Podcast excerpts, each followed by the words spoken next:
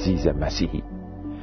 کلام خدا به ایمانداران به مسیح میفرماید خواست خدا این است که شما پاک باشید و از روابط جنسی غیر مشروع بپرهیزید. خدا ما را به یک زندگی پاک خوانده است نه به فساد اخلاقی. اول تسالونیکیان فصل چهارم آیات سه و هفت. خدا در کتاب مقدس صریحا اعلام نموده که هر نوع رابطه جنسی که خارج از زناشویی باشد گناه است و مسیحیان باید از آن دوری کنند. همچنین خدا به مسیحیان مجرد فرموده که با فرد غیر مسیحی ازدواج نکنند. در این زمینه کلام خدا می‌فرماید که از وابستگی های نامناسب با افراد بی ایمان دوری کنید. زیرا چه هماهنگی بین ایماندار و بی ایمان وجود دارد. دوم قرنتیان فصل ششم آیات چهارده و پونزده. باشد که مسیحیان مجرد از هر نوع رابطه جنسی دوری کنند و در مورد ازدواج اراده خدا را که در کتاب مقدس ذکر شده انجام دهند و باشد که زوجهای مسیحی از هر نوع رابطه جنسی خارج از زناشویی دوری کنند و با پاکی و قدوسیت در این جهان به سر برند تا از خدایی که قدوس است برکت یابند.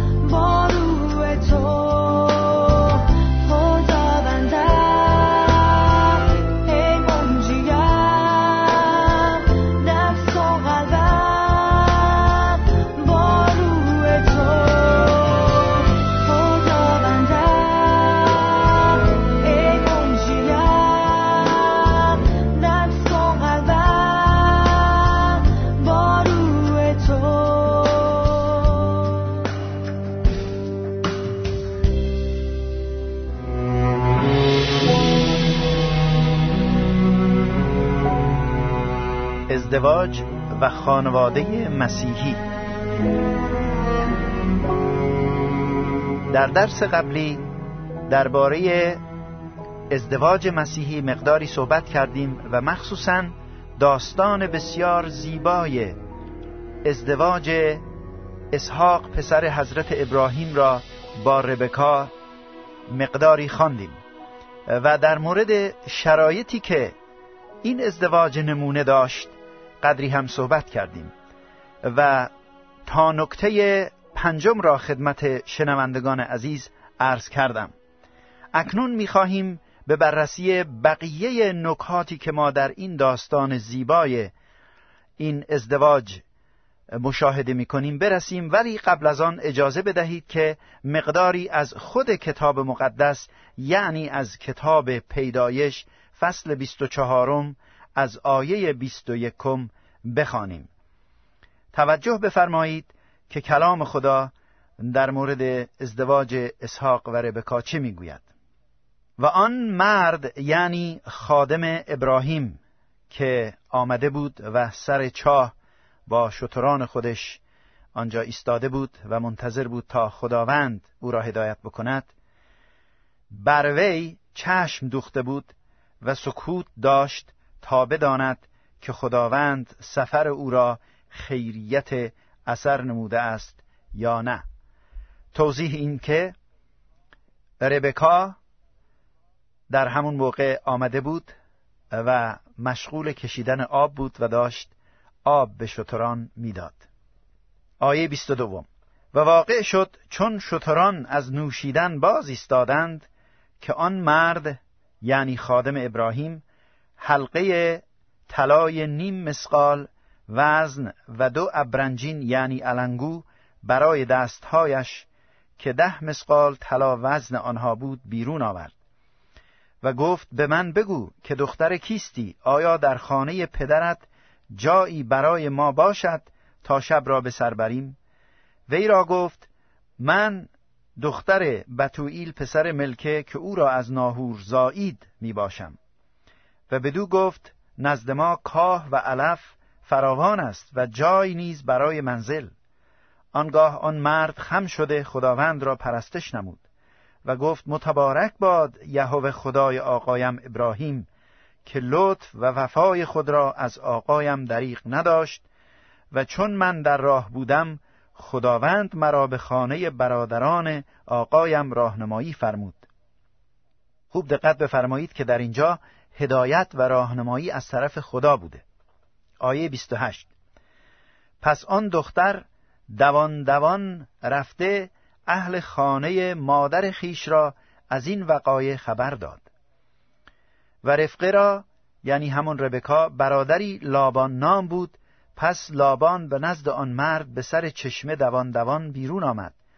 و واقع شد که چون آن حلقه و ابرنجین ها را یعنی علنگوها را بر دستهای خواهر خود دید و سخنهای خواهر خود رفقه را شنید که می گفت آن مرد چنین به من گفته است به نزد وی آمد و اینک نزد شتران به سر چشمه ایستاده بود و گفت ای مبارک خداوند بیا چرا بیرون ایستاده ای من خانه را و منزلی برای شتران مهیا ام پس آن مرد به خانه درآمد و لابان شتران را باز کرد و کاه و علف به شتران داد و آب به جهت شستن پایهایش و پایهای رفقایش آورد. و غذا پیش او نهادند. وی گفت تا مقصود خود را باز نگویم چیزی نخورم. گفت بگو. گفت من خادم ابراهیم هستم و خداوند آقای مرا بسیار برکت داده و او بزرگ شده است. و گله ها و رمه ها و نقره و طلا و غلامان و کنیزان و شتران و الاغان بدو داده است. و زوجه آقایم ساره بعد از پیر شدن پسری برای آقایم زایید و آنچه دارد بدو داده است. و آقایم مرا قسم داد و گفت که زنی برای پسرم از دختران کنعانیان که در زمین ایشان ساکنم نگیری بلکه به خانه پدرم و به قبیله من بروی و زنی برای پسرم بگیری. و به آقای خود گفتم شاید آن زن همراه من نیاید. او به من گفت یهوه که به حضور او سالک بودم فرشته خود را با تو خواهد فرستاد و سفر تو را خیریت اثر خواهد گردانید تا زنی برای پسرم از قبیله ام و از خانه پدرم بگیری. آنگاه از قسم من بری خواهی گشت چون به نزد قبیله ام رفتی هرگاه زنی به تو ندادند از سوگند من بری خواهی بود. پس امروز به سر چشمه رسیدم و گفتم ای یهوه خدای آقایم ابراهیم اگر حال سفر مرا که به آن آمده ام کامیاب خواهی کرد اینک من به سر این چشمه آب ایستاده ام پس چنین بشود که آن دختری که برای کشیدن آب بیرون آید و به وی گویم مرا از سبوی خود جرعه آب بنوشان و به من گوید بیا شام و برای شترانت نیز آب می‌کشم او همان زن باشد که خداوند نصیب آقازاده من کرده است. و من هنوز از گفتن این در دل خود فارغ نشده بودم که ناگاه رفقه با سبویی بر کتف خود بیرون آمد و به چشمه پایین رفت تا آب بکشد. و به وی گفتم جرعه آب به من بنوشان. پس سبوی خود را به زودی از کتف خود فرود آورده گفت بیاشام و شترانت را نیز آب می‌دهم. پس نوشیدم و شتران را نیز آب داد. و از او پرسیده گفتم تو دختر کیستی؟ گفت دختر بتوئیل ابن ناهور که ملکه او را برای او زایید. پس حلقه را در بینی او و ابرنجین ها را بر دستهایش گذاشتم. آنگاه سجده کرده خداوند را پرستش نمودم و یهوه خدای آقای خود ابراهیم را متبارک خواندم که مرا به راه راست هدایت فرمود تا دختر برادر آقای خود را برای پسرش بگیرم. اکنون اگر بخواهید با آقایم احسان و صداقت کنید پس مرا خبر دهید و اگر نه مرا خبر دهید تا به طرف راست یا چپ ره سپر شوم. لابان و بتوئیل در جواب گفتند این امر از خداوند صادر شده است. با تو نیک یا بد نمی‌توانیم گفت. اینک رفقه حاضر است او را برداشته روانه شو تا زن پسر آقایت باشد چنان که خداوند گفته است. دوستان عزیز این داستان اینطور ادامه می‌یابد. از آیه 52 ادامه می‌دهیم. و واقع شد که چون خادم ابراهیم سخن ایشان را شنید خداوند را به زمین سجده کرد و خادم آلات نقره و آلات طلا و رختها را بیرون آورده پیشکش رفقه کرد و برادر و مادر او را چیزهای نفیسه داد و او و رفقایش خوردند و آشامیدند و شب را به سر بردند و بامدادان برخواسته گفت مرا به سوی آقایم روانه نمایید برادر و مادر او گفتند دختر با ما ده روزی بماند و بعد از آن روانه شود. بدیشان گفت مرا معطل مسازید. خداوند سفر مرا کامیاب گردانیده است. پس مرا روانه نمایید تا به نزد آقای خود بروم. گفتند دختر را بخوانیم و از زبانش بپرسیم. پس رفقه را خواندند و به وی گفتند با این مرد خواهی رفت؟ گفت می‌روم روی این کلمات لطفا خوب توجه بفرمایید. پس رفقه را خواندند و به وی گفتند با این مرد خواهی رفت؟ گفت می‌روم آنگاه خواهر خود رفقه و دایعش را با خادم ابراهیم و رفقایش روانه کردند. و رفقه را برکت داده به وی گفتند تو خواهر ما هستی مادر هزار کرورها باش و ذریت تو دروازه دشمنان خود را متصرف شوند.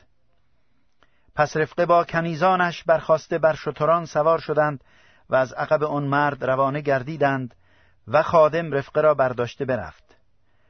و اسحاق از راه به ارلهی روی می آمد زیرا که او در عرض جنوب ساکن بود. و هنگام شام اسحاق برای تفکر به صحرا بیرون رفت. و چون نظر بالا کرد دید که شتران می آیند. و رفقه چشمان خود را بلند کرده اسحاق را دید و از شتر خود فرود آمد. زیرا که از خادم پرسید این مرد کیست که در صحرا به استقبال ما می آید؟ و خادم گفت آقای من است. پس برقع خود را گرفته خود را پوشانید. و خادم همه کارهایی را که کرده بود به اسحاق باز گفت. و اسحاق رفقه را به خیمه مادر خود ساره آورد و او را به زنی خود گرفته دل در او بست و اسحاق بعد از وفات مادر خود تسلی پذیرفت چه داستان زیبایی است اکنون به نکته ششم می‌رسیم و این نکاتی که خدمت شنوندگان عزیز عرض می کنم دنباله نکاتی است که در درس قبلی داشتیم در مورد آن شرایطی که این ازدواج زیبا نشان می دهد.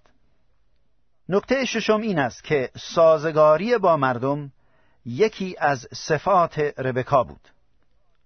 او توانسته بود با پدر و مادر و برادرش زندگی کند. امروزه مخصوصا در فرهنگ غربی جوانان همین که به سن 18 سالگی می‌رسند می‌خواهند از خانواده دور باشند. این از روی خودخواهی و عدم سازگاری است. اگر کسی نتوانسته باشد با پدر و مادر یا برادر و خواهر خود زندگی کند چه انتظاری دارید؟ با شما که شخص بیگانه ای هستید به عنوان همسر با صلح و صفا زندگی کند. اگر با دیگران نتوانسته زندگی کند یقینا با شما هم نمی‌تواند بسازد. پس روی این نکته خیلی باید دقت کرد. هفتم باید در انتخاب کاملا آزاد باشند. بسیاری از خانواده ها نمی‌گذارند که فرزندانشان همسر خود را آزادانه انتخاب کنند. داستان ازدواج اسحاق و ربکا با اینکه متعلق به چهار هزار سال پیش است ولی می‌بینیم که آزادی انتخاب داشتند. بعضی وقتا شاید مردم فکر کنند که این کتاب مقدس یک کتاب بسیار کهنه و قدیمی است و دیگر از اعتبار افتاده اما کلام خدا هیچ وقت از اعتبار نمی افتد. عالی ترین نمونه ازدواج را در اینجا مشاهده می کنیم. ربکا شرایطی را که خادم ابراهیم در دعایش تعیین نموده بود به جا آورد. ولی اکنون سوال این بود. با این مرد خواهی رفت؟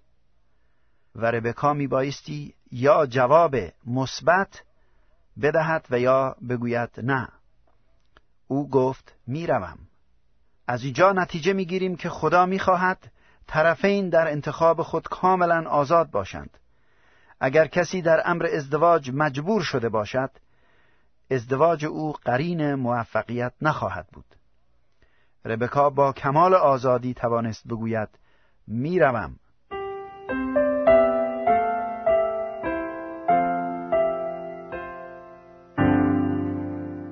نکته هشتم پاکدامنی و افت یکی از شرایط مهم ازدواج خوب و خانواده سعادتمند است. کتاب مقدس به روشنی به این نکته اشاره کرده که ربکا باکره بود. کتاب پیدایش فصل 24 آیه 16 را ملاحظه بفرمایید و این را ما برای دوستان در برنامه قبلی قرائت کردیم.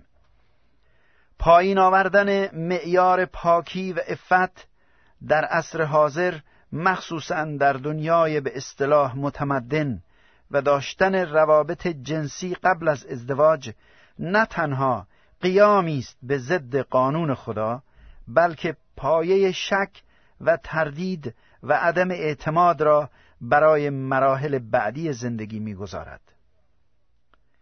بسا کسانی که مرتکب زناکاری شده اند به امراض وحشتناک مقاربتی مبتلا شده و حتی در سالهای اخیر عده بسیاری در چنگال مرض هولناک ایدز گرفتار گشته و بعد از ازدواج طرف مقابل را هم دچار این بدبختی نموده اند.